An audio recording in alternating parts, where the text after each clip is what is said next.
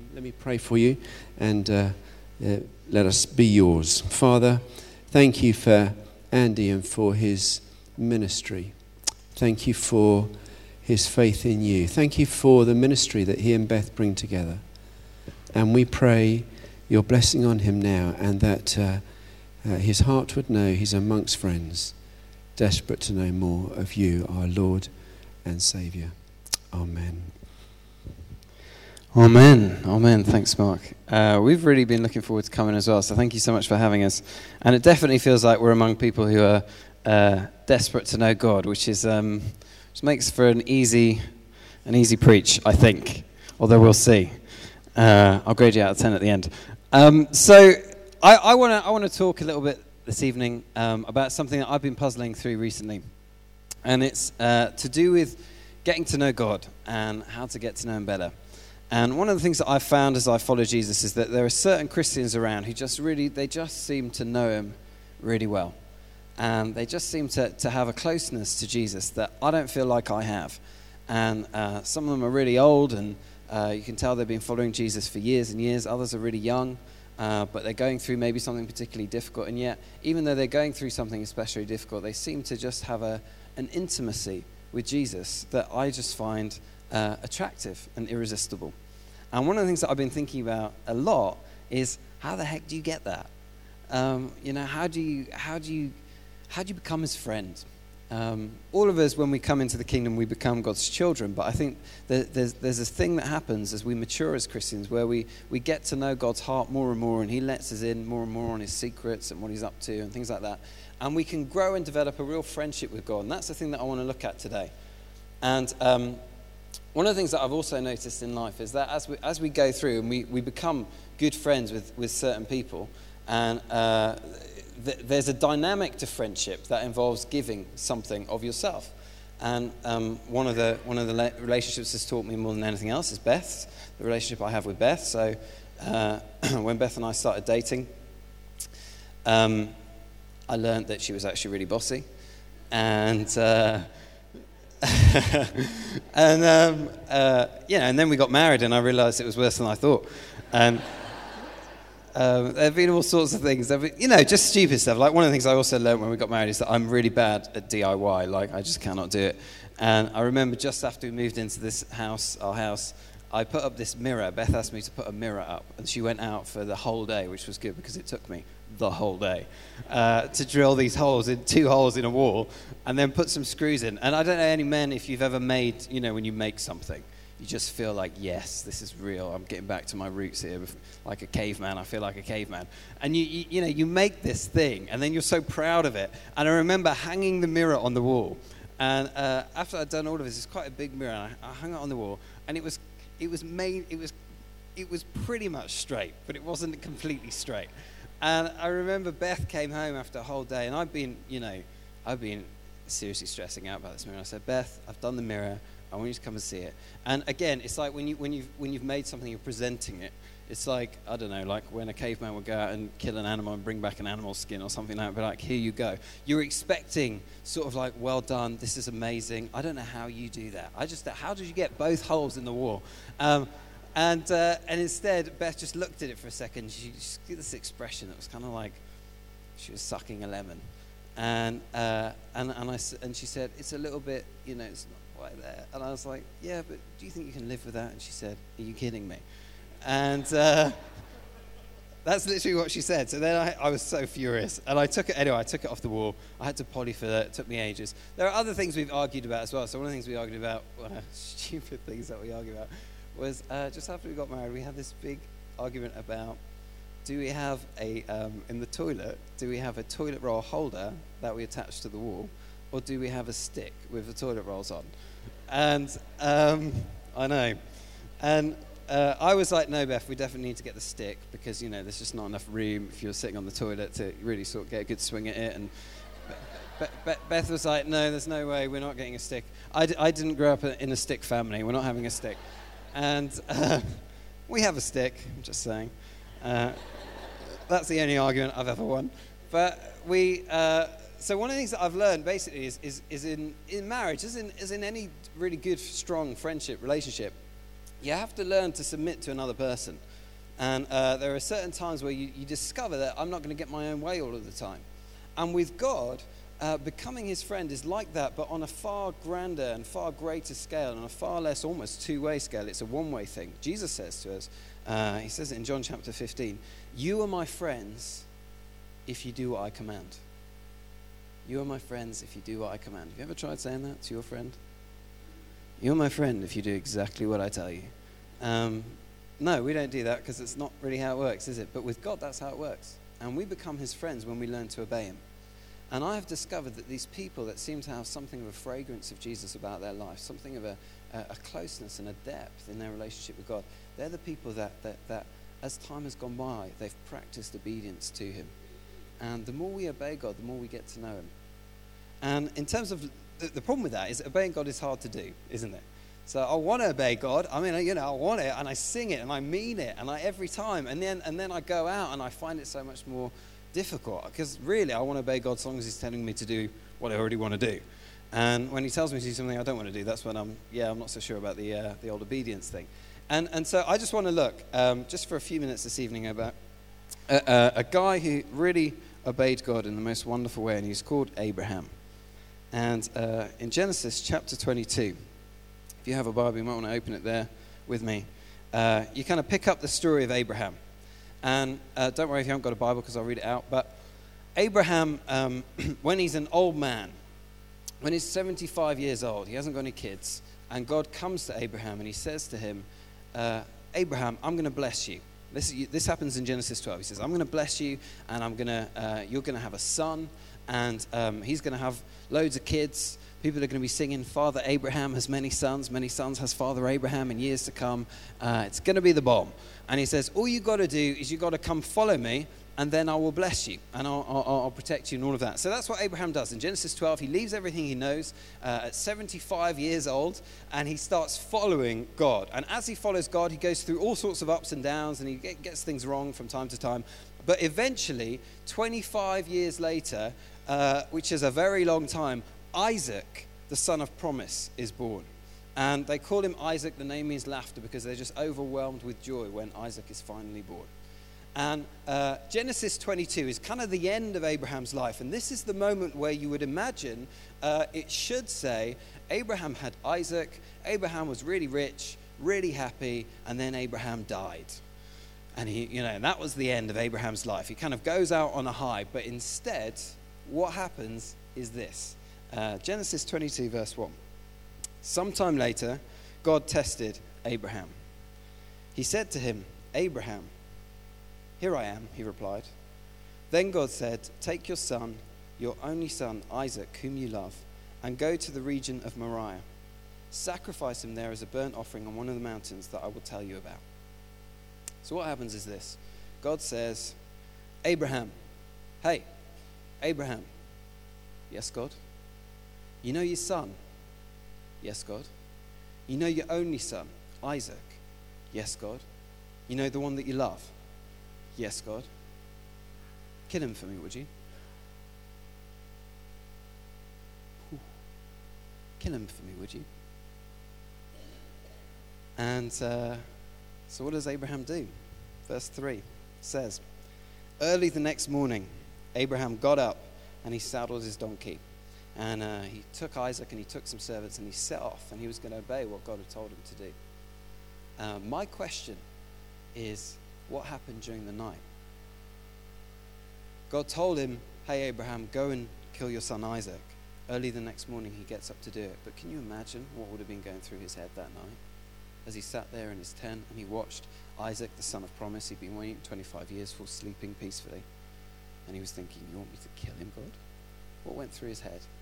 And uh, I don't know the answer to that, but I suspect probably several reasons why not to obey God went through his head. And uh, I'm going to talk, I'm well into the talk, by the way, that wasn't just the introduction, but uh, be at peace. But I, I just want to suggest three reasons why not to obey God. Three reasons why not to obey him that Abraham may well have thought of. Number one, reason number one why not to obey God, God sounds like he's crazy. You want me to do what, God? You want me to kill who now? Isaac, the son of promise. You want me to kill the promise? Are you joking? Do you know how long I've been waiting for him, God? Reason number one, why not to obey God? Because God sounds so often, it doesn't seem to make sense. Do you not find that? And we think, well, how's God speaking to me? Well, one really obvious way is he speaks in the book. You know, and there's loads of stuff in here that, that, that actually seems pretty crazy. Let me give you an example. Love your enemies, says Jesus. That doesn't make a whole load of sense uh, to, to the world that we live in. You know, loving your enemy is really easy until you have an enemy. And then it becomes quite a lot difficult. And because we, you know, because we're sort of British and we're quite polite, we tend not to have very many enemies, do we? Uh, in a sort of like a, an aggressive sense. But I remember oh, a few months ago now, I was walking down my street and this guy came and started on me. Um, for no reason, just sort of like really sort of just started on me and stuff like that. And I didn't do anything um, because probably I would have got my head kicked in. But, you know, I, I sort of just, you know, whatever, just left it and I walked off. But I remember thinking as I was walking off, I just got so angry and I was like, you so-and-so. Like, you know, and I was like, argh. And I remember, you know, I always get, you know, you go through that stuff later in your head, don't you? And I was like in my in my bedroom at home, like in front of a mirror being like, yeah, yeah, yeah, come on then. Yeah, yeah, yeah. Like, and uh, sort of like doing all the stuff I wish I had said to him. And I was angry and I know, I, and, I, and everything in me wanted to go and, you know, find where this guy lived and throw a brick through his window or something like that. And to be perfectly honest, loving him. Loving this guy that at that time, for no reason whatsoever, got un- unbelievably aggressive. It just didn't seem to make any sense. And it doesn't. Loving enemies doesn't make sense. It doesn't seem to. Are you crazy, God? What rational reason would I have for doing something like that? Seriously, God, you want me to kill who now? And yet Abraham, as he sat there, I wonder if he contemplated the God that he followed. And if we look at the book, uh, one of the things that I see in this book is that God tells people to do things that are a little bit crazy sometimes. Have you noticed that? So... Uh, Noah, hey Noah, go build a massive boat. I live in a desert. Yes, a really big boat. I put lots of animals in it. Uh, okay, all right, I'll do that. There's, there's, a, there's a bit in Exodus with Moses. You know, Moses is there. He's just got the Israelites out of slavery and they're sort of all running off. And they come to the sea. There's the Red Sea. And behind them, the Egyptian army is coming to kill them. God, you know, says Moses, Moses, what do you think I should do, God? I've got an idea, Moses. Uh, get a stick and then hold it over the sea. Really, God? Uh, the, the Egyptian army is coming. What about we get some battle formations happening? Or do you want to send down some weapons or something? No, no, Moses, this is going to be great. Get a stick and then hold it over the sea. And, of course, that's what Moses does, and the Red Sea parts, and they all walk through. There, there are plenty of other bits. Joshua, when he, invent, when he sort of invades the Promised Land, the walls of Jericho are there. God, there's this really big wall. Uh, how do you think we should get over it? Should we build some siege ramps? I've got a great idea, Joshua. Why don't you get out the trumpets and then start walking around the walls, blowing them? Lord, I'm not sure that that's going to work. No, just do it. Just do it, Joshua. See what happens. Um, Isaiah. You know, there's Isaiah the prophet. God, no one's listening to me. No one's taking me seriously. Uh, and then God says this. I promise you, he says this. He says, okay, Isaiah, uh, what I want you to do now is take all your clothes off and then walk around for three years butt naked. And this will be a message to them. Really, Lord? Do you think that's going to work? Yes, Isaiah, I think it's a great idea. Go on, off you go. Hosea, Hosea, he says to Hosea, Hosea, you know, go and marry this woman Uh, called Gomer, who was a prostitute. Go and marry this woman that's definitely going to have an affair. Seriously, God, you want me to marry a woman who's definitely going to cheat on me? Yes, I do. Ezekiel. Have you read that book? Ezekiel? It's like, hey, Ezekiel, uh, I think this would be great, right? Go and lie down on your left side for three hundred ninety days. Really, Lord? Uh, my arm's going to get kind of manky. Yes, I know, I know, that's kind of the point. Uh, I'm going to get hungry, Lord, if I lie on my left side for three hundred ninety days. I'm not going to have any food. I've, I've thought of that, Ezekiel. What I want you to do is cook your food over human poo. Read it, Ezekiel chapter four. Really, God? God tells people to do these things that are seemingly crazy. And, it, you know, and it, it's not that he's just doing it for fun. There was a point to it. It wasn't that three hundred ninety days later he was like, oh, my word, Ezekiel, I can't believe you did that. Um That's not what God was up to. There was a point, there was a message, there was a prophetic action in that.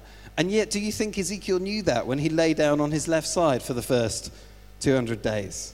No, he didn't know it until afterwards. God didn't tell him the message until after it happened. Uh, what I've found with God is, usually God tells me to do something, and I say, mm, I'm not sure about that, Lord. And uh, and then I never find out what he's really up to. That there's something called faith. And this thing, faith, what it is, is it's trusting God. And um, for it to really be faith, we have to actually not know what's going to happen when we step out. If we always know the rational end of an action, then it's never faith. It's just makes sense. It's just reasonable. The way that it works with God is he's the king and we're the servant. And yes, he's our friend, but also he's our master.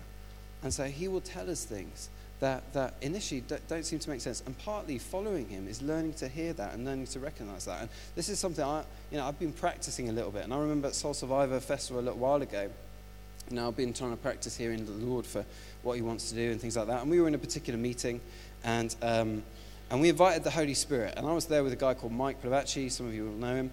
Um, and Mike's kind of very practiced at hearing the Lord and obeying him, because he's not he's not afraid to step out and look a bit like an idiot sometimes.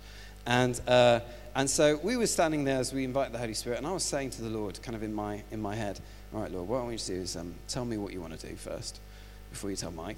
And then and then and then I was going to see, and I'll see if Mike gets the same thing, and if Mike gets the same thing, that'll be an encouragement to me that, you know, you are kind of teaching me.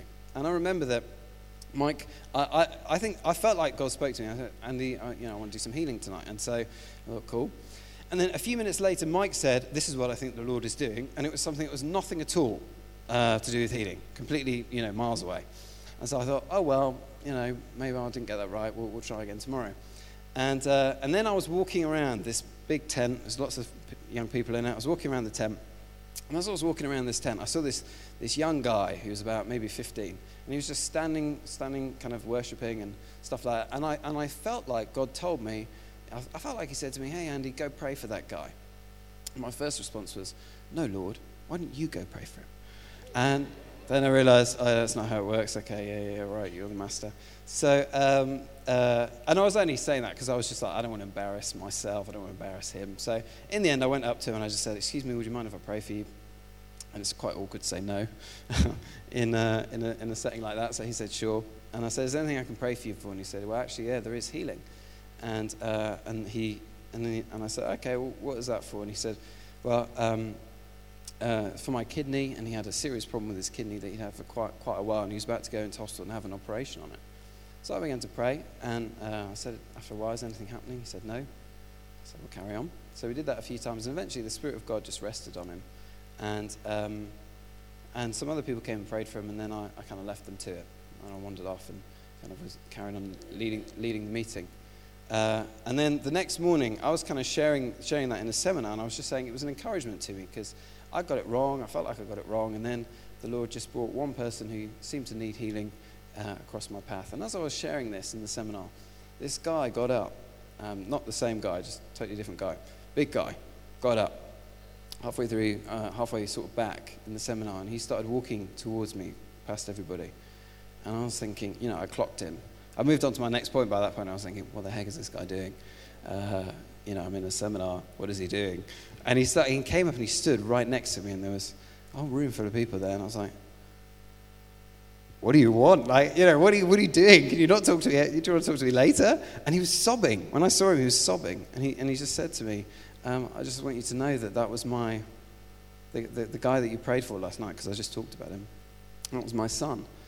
And, uh, and we'd been crying out that God would meet him, and that uh, it was just such an encouragement.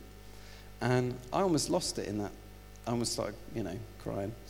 Um, and that, and it was all I could do to carry on the seminar. And I don't know if he, if he got healed or not. I don't know that. What I do know is that um, the more that we begin to sort of learn to hear the voice of God and step out in things that don't seem to make a lot of sense, the more we, he's, he, he's enabling, we allow him to use us. The more we're able to have adventures. And the way we learn to hear God is, is it's just like learning your A B C, and it's bit by bit by bit. If you want to teach a kid to ride a bike, you don't put it on the bike and sort of kick it down a hill. You you know, you do. You put stabilizers on it and you help it. And the, God's like a father. He's like a kind father, and that's how he works. And so the first thing is, it sounds like it's crazy, but if I know my God, thought Abraham as he sat there in that tent, I suspect. Or maybe this could be him. Secondly, very quickly, uh, reason number two why not to obey God. this is going to hurt someone that I love. For Abraham, it was really going to hurt Isaac. Um, for me, I find that sometimes I can think, do you know what, I'm willing to obey you, God, uh, for me. You know, I'm willing to make sacrifices for me, but actually, for Beth, for example, I'm not sure that I want to take Beth to live in an area like that. I'm not sure that if we do have kids, I want to bring them up in a place like that, God. I'm not sure that I can make sacrifices for, for, uh, on behalf of people that I love. And um, again, as far as I can tell in the book, what, what Jesus makes very clear is that he has to come first in life. And that means he has to come before your husband or your wife, your boyfriend or your girlfriend, your mum or your dad, your brother or your sister, and your best mate. He has to come first. That's the way that it works. And the more we put him first, number one, before anything else, the more he's able to share his burdens with us and share his heart with us.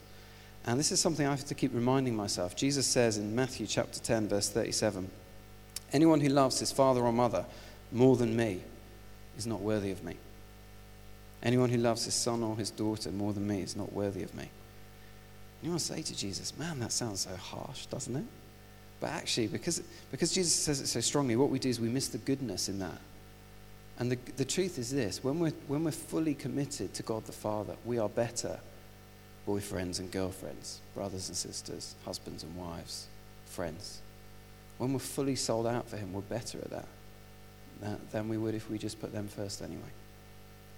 Reason number two, thought Abraham, this is going to hurt someone I love, but he's the master and I'm his servant, so okay. And reason number three, why not to obey God? I can see no benefit whatsoever in me doing this. I can only see a cost.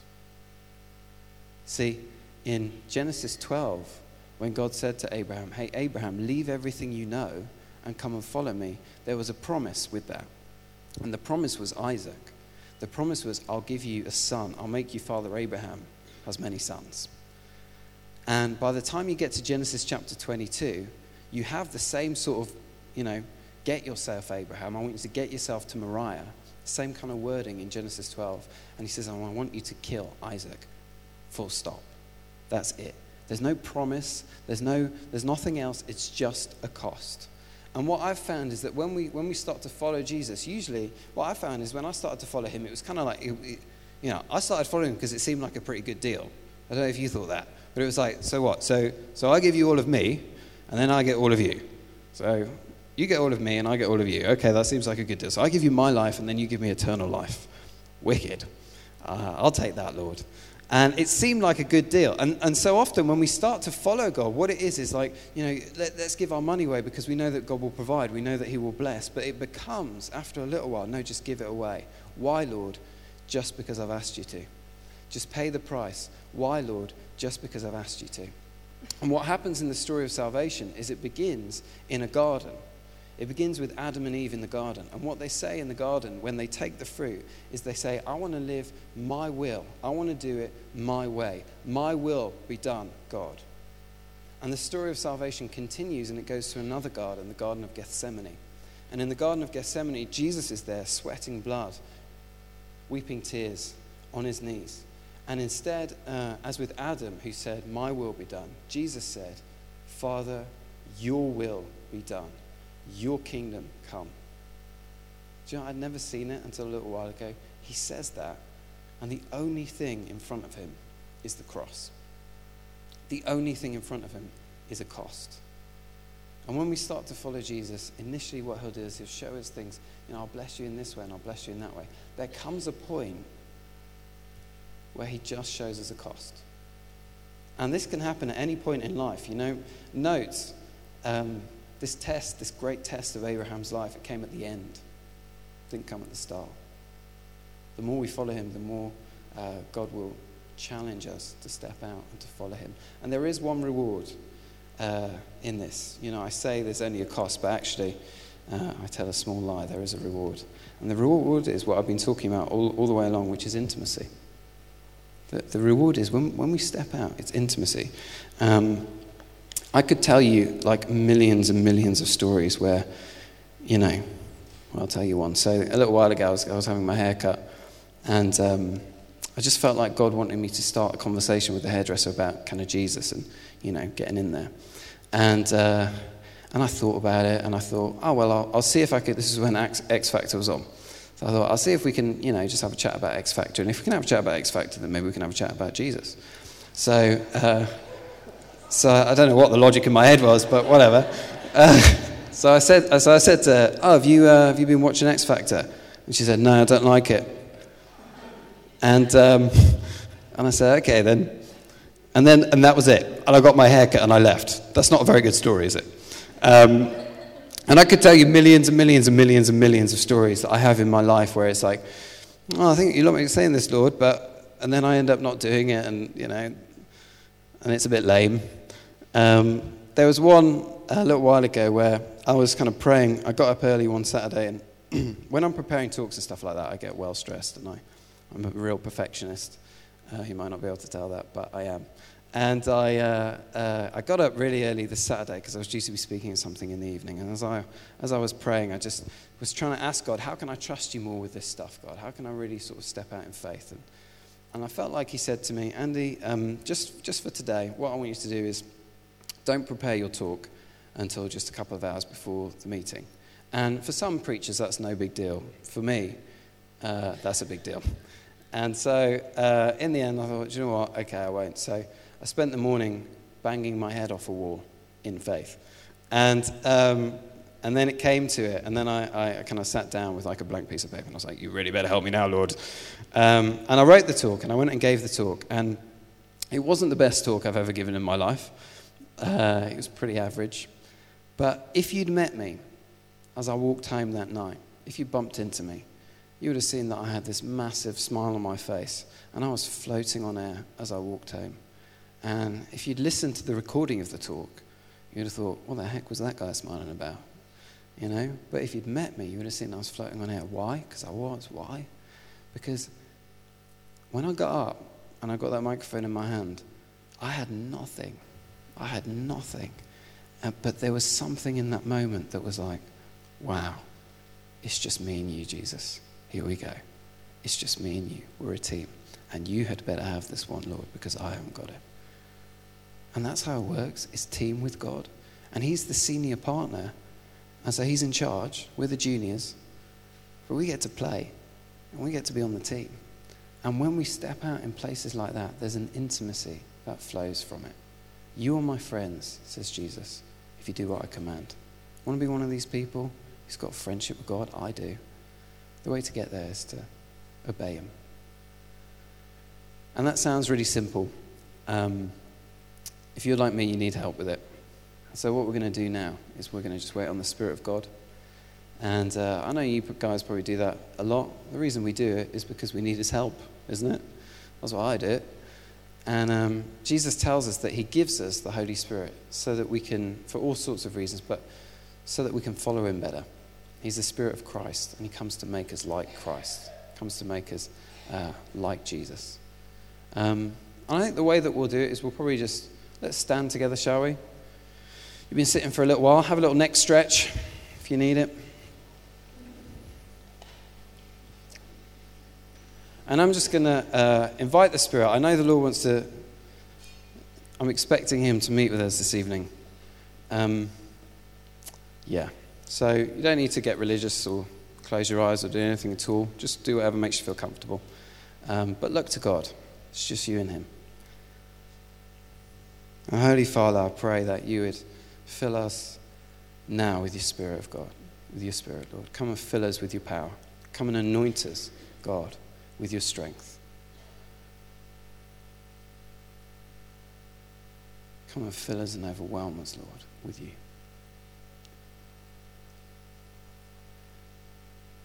Now, you don't need to do anything at all other than just wait. Don't need to hype anything up. He will meet you. You just rest in him.